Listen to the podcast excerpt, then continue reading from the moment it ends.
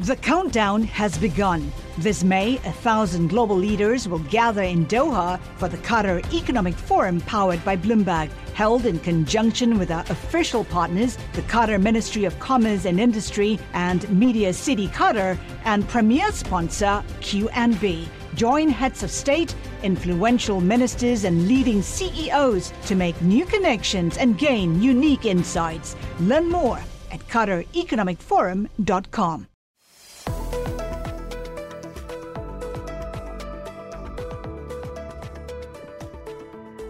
Hello and welcome to the Credit Edge, a weekly markets podcast. My name is James Crombie. I'm a senior editor at Bloomberg. Today's guests are Alice Huang, who covers China's credit markets for Bloomberg News from Hong Kong. She's been all over the biggest scoops from that region, and we're delighted to have you on the show. Thank you for having me, James. We're also very happy to welcome Mary Ellen Olson, who looks at commodity producers throughout Asia for Bloomberg Intelligence, also based in Hong Kong. Thanks for having me. We'll be discussing a big Indian story with her in a bit. Spoiler alert, it's not Adani, though it could be heading that way. Before we get to that, Alice, what's the mood in Hong Kong right now? I was there a few weeks ago and everyone was still wearing masks in the street. Anyone who didn't risked a hefty fine. The whole world's now betting on a big China reopening. What's the story there? Yeah, and me personally, I'm definitely in a very excited mood. But you know what's surprising is after almost almost a thousand days uh, of the mask mandate, and now the government dropping it, actually most people still choose to wear a mask. So we actually had a story on that today um, about you walk out on the street and most people are still wearing it. But I think the market is very excited about um, Chinese and Hong Kong government opening up. So you can see um, all the markets are turning up uh, in the region here today. Very interesting. Let's hope it keeps moving in that direction. And I really do look forward to getting back to Hong Kong. What a great city. So, Alice, let's talk Evergrande. But before we dig into the credit story, for listeners maybe not familiar, what is it? Why do we care? And why has it dominated the headlines in Asia and around the world for so long?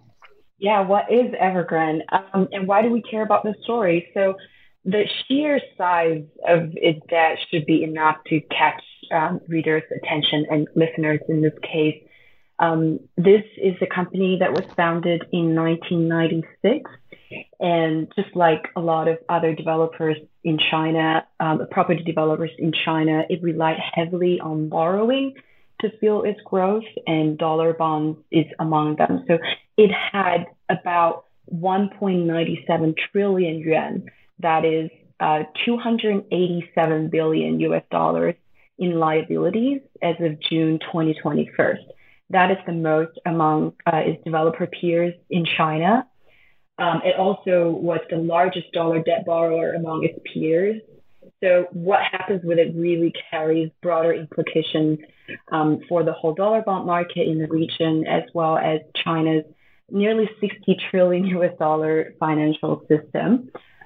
Um, and it has defaulted in it defaulted in this US dollar bond in late 2021.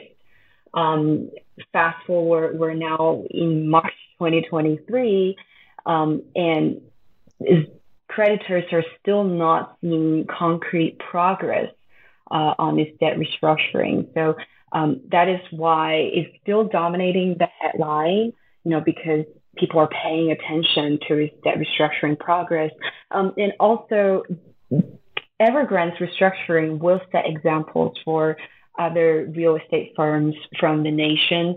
Um, the sector has snowballed into record amount of default from once being one of the hottest bond markets in the world. Um, and Evergrande's own restructuring will be China's largest ever. Um, and it is only the only restructuring that is going on in the sector right now that is carried out by dominated by the government. But let's just back up there for a minute. Evergrande is a property developer. They make property. Surely that's a good business to be in. It's a huge population. There is a need for housing in China. What's what's going? Why can't they? Why can't they pay their debt? Yeah. So let's talk about that first. How you know it's a property developer in China. It's one of the largest. It owns. It says it owns more than 1,000 projects across almost 300 cities in China. Um, and really, its problem started in 2020 when it had a liquidity scare, and then it said it's going to outline a problem to solve uh, its debt liquidity issue. But at that time, China wanted to address um, the over leverage problem that has been existing in this sector for a long time. Um, and that is essentially what's happened. You know, this is not an issue that is only belonging to Evergrande. All of them are, are, are under the government's regulatory uh, crackdown. So all of them have run into the regulatory tightening. And again, that is not happening only with the real estate sector either. China has cracked down on, as we have seen on the education sector, um, as well as the technology sector. Um, so China's housing market began to slow down um, because the government don't want people to. The, the government's chanting slogan slogan is um, housing is for is not for speculation. So they don't want you to speculate on buying anymore. Um, and we also know what happened during the pandemic. China's economy is not growing as fast as it used to be. Um, and China's population is also shrinking now for the first time in a long time. Um, and so there's the demand size also shrinking. So all of those components adding up together means right now is a hard time for China's real estate sector. So they built too much. They borrowed too much money. They they built the wrong kind of housing. What what was wrong with their business model? Yeah, like you know, you pointed out exactly. Um, they borrowed too much. They relied too heavily on borrowing to fund its growth, and it's been um, a, a lot of borrowing in a very short amount of time that is really posing risks to the whole nation's financial system. Um, that's why China wanted to crack down on it. So they have um, how much debt? Well, we, I just mentioned Evergrande alone has um, over 280 billion US dollars in liabilities as of June 2021, and that is this company alone. Yeah. And what's the latest situation with them trying to figure that out? They're, they're in a restructuring. What are the key dates we're looking for here? Yeah, they're in a restructuring. And what's really frustrating for people is it has promised timeline and deadline over and over again. And it has failed to deliver on them over and over again. So the next date that we are watching for really is March 20th. Um, it's a court hearing date. Um, and last time at the court hearing, which has been adjourned to March 20th, Evergrande had promised the judge that it will present a plan and uh, have creditor support by early March. And we know we know now is March 1st, and that is nowhere to be seen. Um, so yeah, those are the key dates that we're watching for right now. Um, and but back up, just uh, just back, let me go back a little bit on this uh, lawsuit that I'm talking about. So what is called is it's a winding up lawsuit. Um, we have seen several developers, creditors use this strategy in Hong Kong court in the past few months. That is essentially when the company owes uh, you a certain amount of money that has not paid, the creditor can go to court and say this and say this company owes me debt that is not paying me. I want to claim it to be uh, insolvent. I want it to go into liquidation, sell its assets, and repay me its debt. So many creditors have taken up this approach. Um, it, it's not ideal because if a company actually goes into liquidation, uh, it needs to buy or sell its assets. And, um, you know, creditors will get their money, but not that is not the result that everyone wants. Someone just wants, some of them just want uh, better recovery. Um, and so Evergrande is now in this lawsuit and it has repeatedly adjourned its hearings and delayed presenting a restructuring plan. It keeps telling the court, I'm working on a plan, but it's just not presenting it. Do we know what's holding things up? Yeah, uh, actually. So there are a few things that the company is um, having disagreements with uh, a major group of dollar bond holders over um, that we have learned from sources. Um, so we, we may get into a bit of, of nitty gritty details here. Um, so sources told us before that Evergrande has presented two solutions. So first one is to just extend the debt Um, and the second one will require swapping some of the debt into its shares as well as shares of its Hong Kong listed units. Um, and now they have some disagreements over, you know, the equity valuation of those shares, um, which, you know, if the company is more bullish on its own share uh, valuation, whereas if creditors think of it less, it would imply a deeper haircut for the, the bondholders. Um, so valuation is one thing. We also learned that um, the company is only willing to offer a small percentage of its stakes in those units, whereas um, the creditors are demanding almost entire Evergrande's entire stakes in those units. So that's another sticking point. Um, there are other things like the the group is actually demanding the company to address its corporate governance issue. You know, we have seen this happening. How do we prevent this from happening again? So that's among their demand. Um, those are a few things that they they just cannot get on the same page at the moment. And as you mentioned, it's not just local investors here; it's foreign bondholders as well. Who are we talking about? Are there any big names in there? Yeah, unfortunately, I'm not sure I can disclose that at the moment. Um, but yeah, you're absolutely right. Um, Evergrande debt is not just held by local creditors.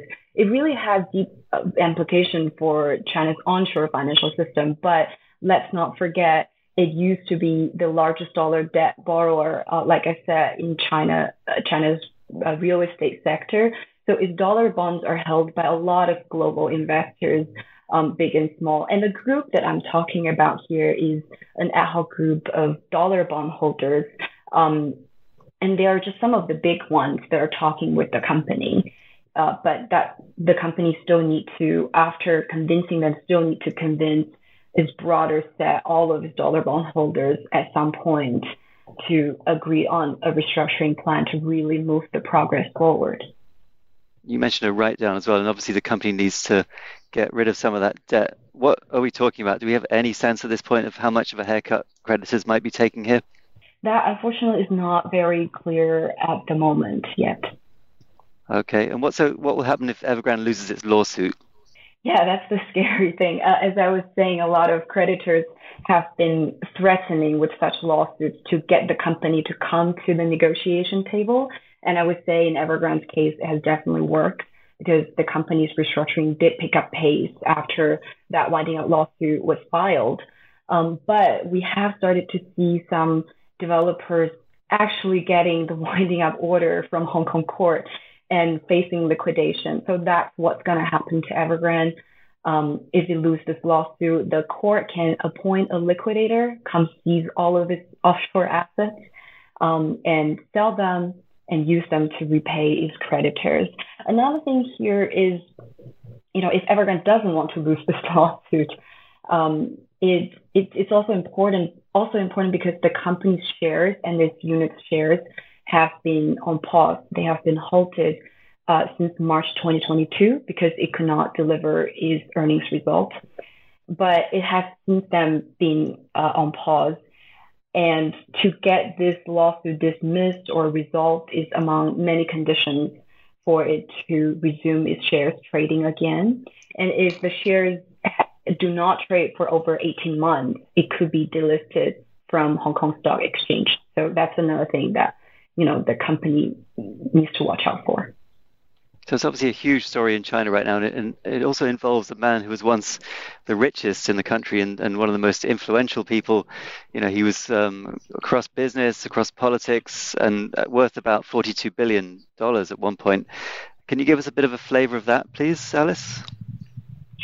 Yeah, sure. So um, Hui Ka-yan, like you were saying, was once China's one of China's richest and most influential businessmen.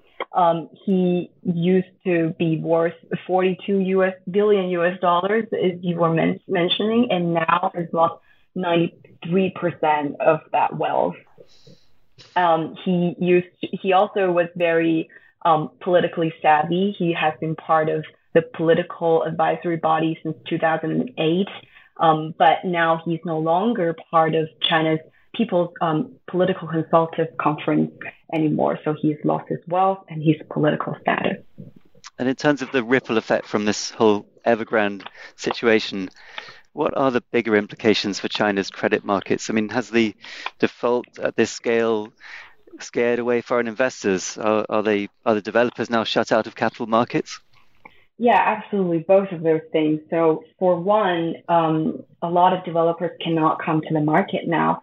It is, like I said, not Evergrande alone because this is part of the making of China's crackdown on the whole sector. But Evergrande being the highest profile casualty um, is no doubt contributing to a, a large part of this.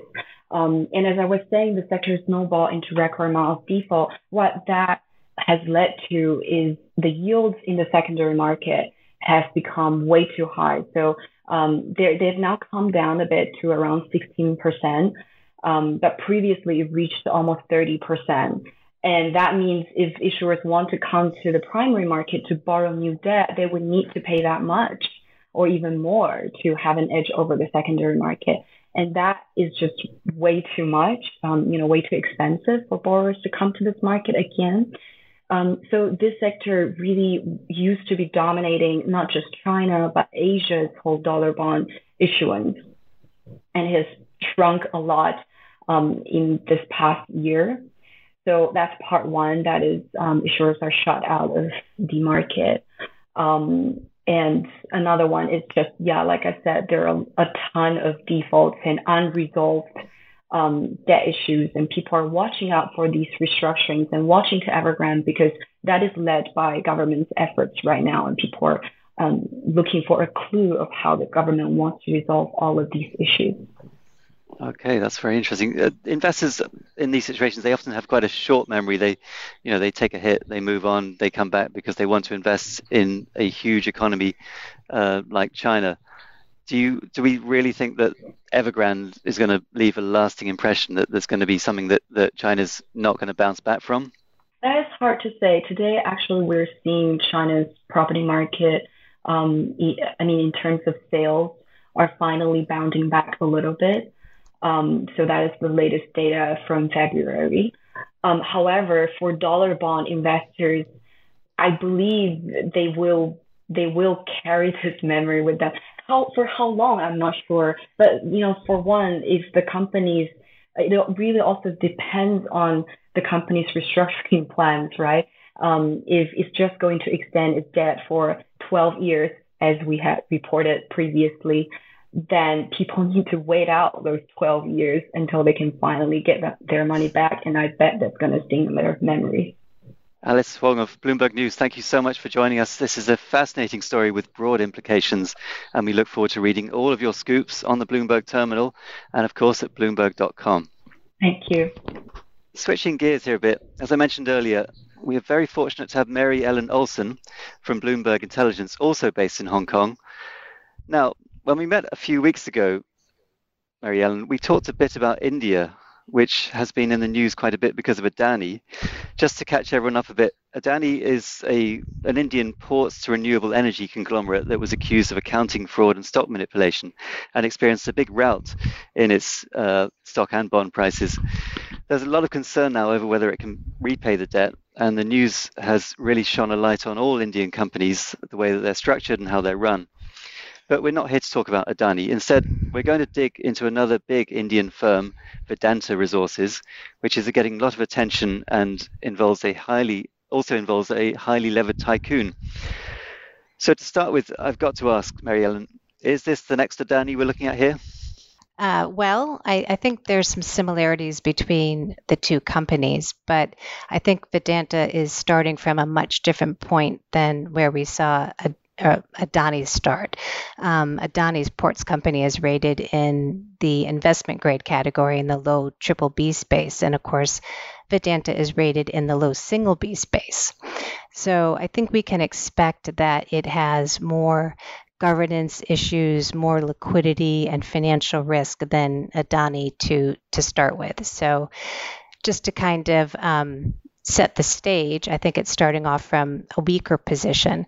I think the similarity similarities between the two companies um, however, do raise some some flags. And I think the key similarities would be that they're both, you know, run by the promoter, which directs the, you know, the direction that the company goes in.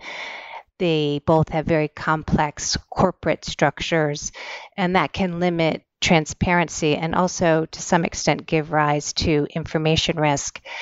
And finally, the companies both have a lot of debt and have used debt to grow their businesses. So I think that in general, there is some flags that can be seen across both of the the names. So just to back up, um, let's just talk about the company itself. For those not familiar, what is Vedanta Resources? What do they do? Um, and you know, why why why do we care about them in terms of like the you know the Indian and the Asian commodity market? So, uh, Vedanta is a mining company. Its key industries are oil, aluminum, and zinc. Those are what comprise the bulk of its EBITDA generation. And I think that we care about them in the US dollar bond space be, is because they've been a heavy dollar bond issuer. At the moment, the holding company has about 5 billion in dollar bonds outstanding, and it does have liquidity risks, and people are worried about whether or not they have the resources to to pay the debt, especially given the fact that their their debt maturity profile is relatively short term. But the the metals that you mentioned and the sector that they're in generally, I mean, that's been a good good one over the last few years, right? The the commodities have rallied, the metals have, have been in demand. There's been a big boom. Why why why would this company not do well? Well, I I think the there's a story obviously with all high yield companies i think there's a story. And the story with this company really goes back to its corporate structure. Um, the the us do, uh, dollar bond borrower and obligor is Vedanta Resources. So that sits at the top of the corporate structure but it's not an operating company. So even though it has all that debt, it doesn't have um, any operations itself. So it relies on the upstream of dividends from its subsidiaries. So its core subsidiary is Vedanta Limited, and it owns about 70% of that. And Vedanta Limited owns 100% of the oil and gas assets, and they account for about 25% of EBITDA um, and Vedanta Limited owns 65% of the zinc assets, which account for about 50% of EBITDA. And then it owns about 51% of the aluminum company, which is about 15% of EBITDA. So you've got to keep in mind that all these subsidiary companies, they also have debt and they also have, you know, capex needs that they need to fund. So what's left over is then, you know, what can be upstreamed to uh, eventually to Vedanta Resources to cover the obligations there. So that complexity creates a problem in terms of the efficiency of you know cash flows throughout the corporate structure to to repay all of the uh, debt obligations. So, can it meet its debt repay, uh, repayments, and, and how does it do that? Well, um, you know, it it has some levers that it can pull. Its its primary lever lever has been over the past several months the dividend upstreams, particularly from the zinc subsidiary, which is cash risk rich. Um, in addition to, uh, to that, it has some nominal fees that it can assess on its subsidiaries and it can bring those monies up to the holding company. And of course, it can also rely on new funding um, from, from banks, either domestic banks or international banks. So, those are the key levers that they're looking at at the moment. They actually came out today saying that they were looking at raising, raising about one 0.8 billion from banks and we're in advanced negotiations in that regard at the moment although they had, did not really name any counterparties or disclose any timeframes they're, they're looking for foreign investors in that um, they didn't really specify the banks, but the sense is that some of that would come from domestic, and they're also looking at some international banks. Okay, but based on the yields right now in the um, dollar market, would they have to, would they would they be able to get an affordable rate on that? that remains to be seen. Um, certainly, their you know their bonds themselves are are yielding in the double digit territory, and press reports a couple weeks ago did indicate that the potential funding for the company was um, was quite high. But previously, the company has shown. Um, a willingness to finance at, at pretty high rates. Back in 2021, they issued US dollar debt uh, at, a, at about 13% or over. So they they do show an ability to to bring in funds um, even if they have to pay high rates. And that yield you mentioned, I mean, to what extent do we think that's influenced by the situation at Adani at the moment? You know, I don't I don't think that there has been a huge impact just because the starting rates, um, you know, pre the Hindenburg report on Adani were pretty high. You know, right now they're in the double digits. Uh, they were there then as well. Where I've seen more of a, a, crossover impact probably would be on the stock prices, which took a dive um, just this week. They were down, I think, up to 20, uh, no, about 10% this week. Um, and and that kind of coincided with all this rhetoric coming out comparing Vedanta and Adani, and of course, heretofore the the stockholders had been receiving good dividends because of all these upstreams. But I think this idea that there's a, a contagion risk uh, feeding into Vedanta helped push the the stock prices. So I've seen more of an impact probably in in the stock than in the bonds that okay. at least I can discern. Okay, they already have a very low credit rating, right? Do, do we expect more downgrades in the, in the next few weeks? Uh, well, so at the moment, the S&P is the only company that officially rates Adani, and they rate it at B minus, and they have a stable outlook. Moody's did rate the company, but Vedanta reportedly withdrew the, the contract after Moody's downgraded them to the triple C category on liquidity risks. Um, and S&P has said that the rating could come under pressure if they don't make progress in getting some financing in the door in a timely fashion. And as a rule of thumb, I think the rating agencies like to see, you know, uh, an answer for how they're going to repay debt anywhere from three to six months before the debt matures. So they're coming up to that benchmark. They do have bonds that mature in uh, April and May this year. So the agent, and then again in January 2024. So I would expect that in the next couple of weeks, the rating agency would have to uh, follow up on its indication about where it sees the financing coming from and um, making a decision about whether or not they need to to change the rating. One of them has a triple C. That that's um, you know if you read the small print of the rating agencies reports, that implies very high probability of default. Is that what we're expecting? Uh, well, I think that that's, you know, again, this is a high yield company and there's always stories with these companies. And Vedanta has been here before. It has had a triple C rating before and has pulled out of it. Um, and I think, you know, at the moment, the company is still saying that it is speaking to banks. And, and I don't think that we can totally discount that, um, even though they have not really pr- produced anything concrete at the moment. Um, I think one of the things that's in the company's favor is that they do have some time to play with. They can upstream dividends, and S&P did uh, confirm that in their view, they could probably fund the debt repayments through the end of June through these dividend upstreams and other fees that the company could get in. So even if um, S&P does uh, change its outlook or its rating on the company, it still has some time to play with before there would be a danger of a default. And given the company's past track, track record in, you know, coming up with a solution, I think that that would be what's on everybody's mind. What can they do to to turn this um, around in the absence of additional bank funding?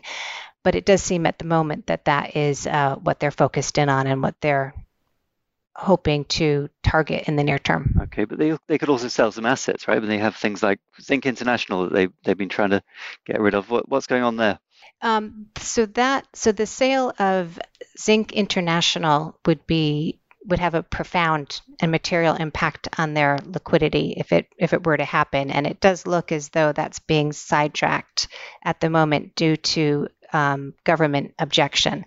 So what's happening is Zinc International are the African assets of um, Vedanta Limited, which which are wholly owned, and they are trying to sell those assets to their 65% owned Hindustan Zinc, which is the cash rich company. And that would, in effect, help transfer or pull about 3 billion out of Hindustan Zinc up to the Vedanta Limited level, which could then be um, upstreamed more readily to the holding company to help support its liquidity needs.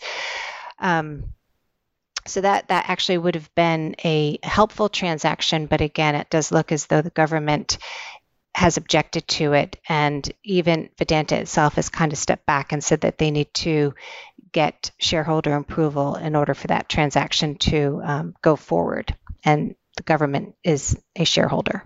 Why does the government object? Um, the I think there's uh, a couple of different things that have come out in the press. In in general, I think there's been some concern on the valuations that perhaps they're too high. I think also, you know, it's a related party transaction, and you know, the shareholder interest. You have to make sure that they're being, you know, wholly met. Um, from my perspective, the the transfer of the Zinc International assets, you know, one they do require some capex investment for growth, so that could be a drag potentially on um, the consolidated company. And um, the final consideration is just the the government itself, the Indian government, it has divestment targets to meet uh, under its budget, and it was planning on divesting uh, a piece of um, Hindustan Zinc when the announcement came out from Vedanta about the asset sale, the share price did drop um, on Hindustan Zinc, so that also could have affected the government's view of the transaction. So, those are some of the things that you know have kind of been in the press, or I've been thinking about about why the government could uh, be objecting. Okay, you mentioned levers at the beginning. Are there any other levers that the company can pull? Uh, I think I think you mentioned one in terms of asset sales. They have spoken in the past about potentially selling down pieces of their steel business or even some of their copper business. But the the question there is on you know timeliness. You know, eh, because those things may not happen within a time frame that could meet their liquidity needs. Previously, they talked about selling down pieces of their listed companies, um, but you know that could be more problematic in terms of you know uh, opening up new shareholders, which could create some some leakage from dividend distributions. Um, and, and, another avenue would be intercompany loans, although the government, um, but the company has said that they're not really interested in doing or wouldn't do those anymore previously in some of the calls that they've had. But um, I suppose that could be another avenue. You mentioned the very high yields that they're paying. Uh, do you think investors are being compensated for the risks here? Well, I mean, I, I, guess that there's a you know a right price for for every every bond. Um, certainly I think that they're factoring a lot of the risks. And I think that at the moment, you know, there's there's plenty of people out there that um, are on both sides of the fences about whether or not the government is going. Um, sorry, I keep saying the government. The company can pay or not pay. Um, but I guess the that remains to be seen. You know, if they if they come through with the uh, the liquid the you know the financing and we're able to resolve their liquidity issues, then some people will benefit for sure. And you've been looking at this company for a long time, and I'm glad I'm glad you raised the point that um, they they are not. This is not the first time that they've been in this situation. You know, the the owner has faced liquidity woes in the past. He has always managed to get the money and, and pay on time. Um, what's different about it this time round? I think the the big difference. Um, would be that there's probably a few more doors that are closed so that they do have to, in the near term, perhaps lean a little bit more heavily on the banks. Um, and, and I guess I'm talking about just market access given the state of the the bond market at the moment, especially for high yield issuers. We have not seen a lot of issuance, and it doesn't seem a likely avenue for Vedanta to, to refinance in at the moment. We already talked about, you know, HZL. I think that that, you know, gave a lot of people a lot of hope, um, but that avenue seems to have been shut down by the government objection and um, previously, you had a situation where they were hoping to privatize Vedanta Limited. They've been down that road and um, have increased their stake, but I'm not sure that, you know, they would renew that at any uh, time in the near term. So it seems like they they have a few more doors that have closed on them, at least um, unless unless they're able to come up with some some new ideas. Okay, great. Well, we'll definitely be watching with, with a lot of interest. We'll read your analysis of Vedanta and all things Asia commodities. And thank you so much, Mary, Ellen, Mary Ellen Olson of Bloomberg Intelligence. You can read all of Mary Ellen's analysis on the Bloomberg terminal. And thanks again to Alice Huang from Bloomberg News. Read all of her scoops on the terminal and at bloomberg.com. Definitely keep an eye on that Evergrande story. Alice and her team will continue to break a lot of news there over the coming weeks. I'm James Crombie. It's been a pleasure having you. See you next week on The Credit Edge.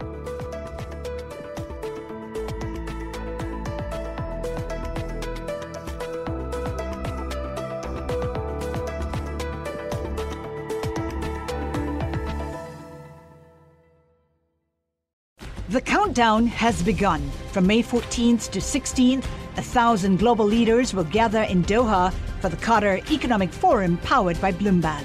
Join heads of state, influential ministers, and leading CEOs to make new connections, gain unique insights, and uncover valuable opportunities in one of the world's most rapidly rising regions. Request your invite for this exclusive event at QatarEconomicForum.com.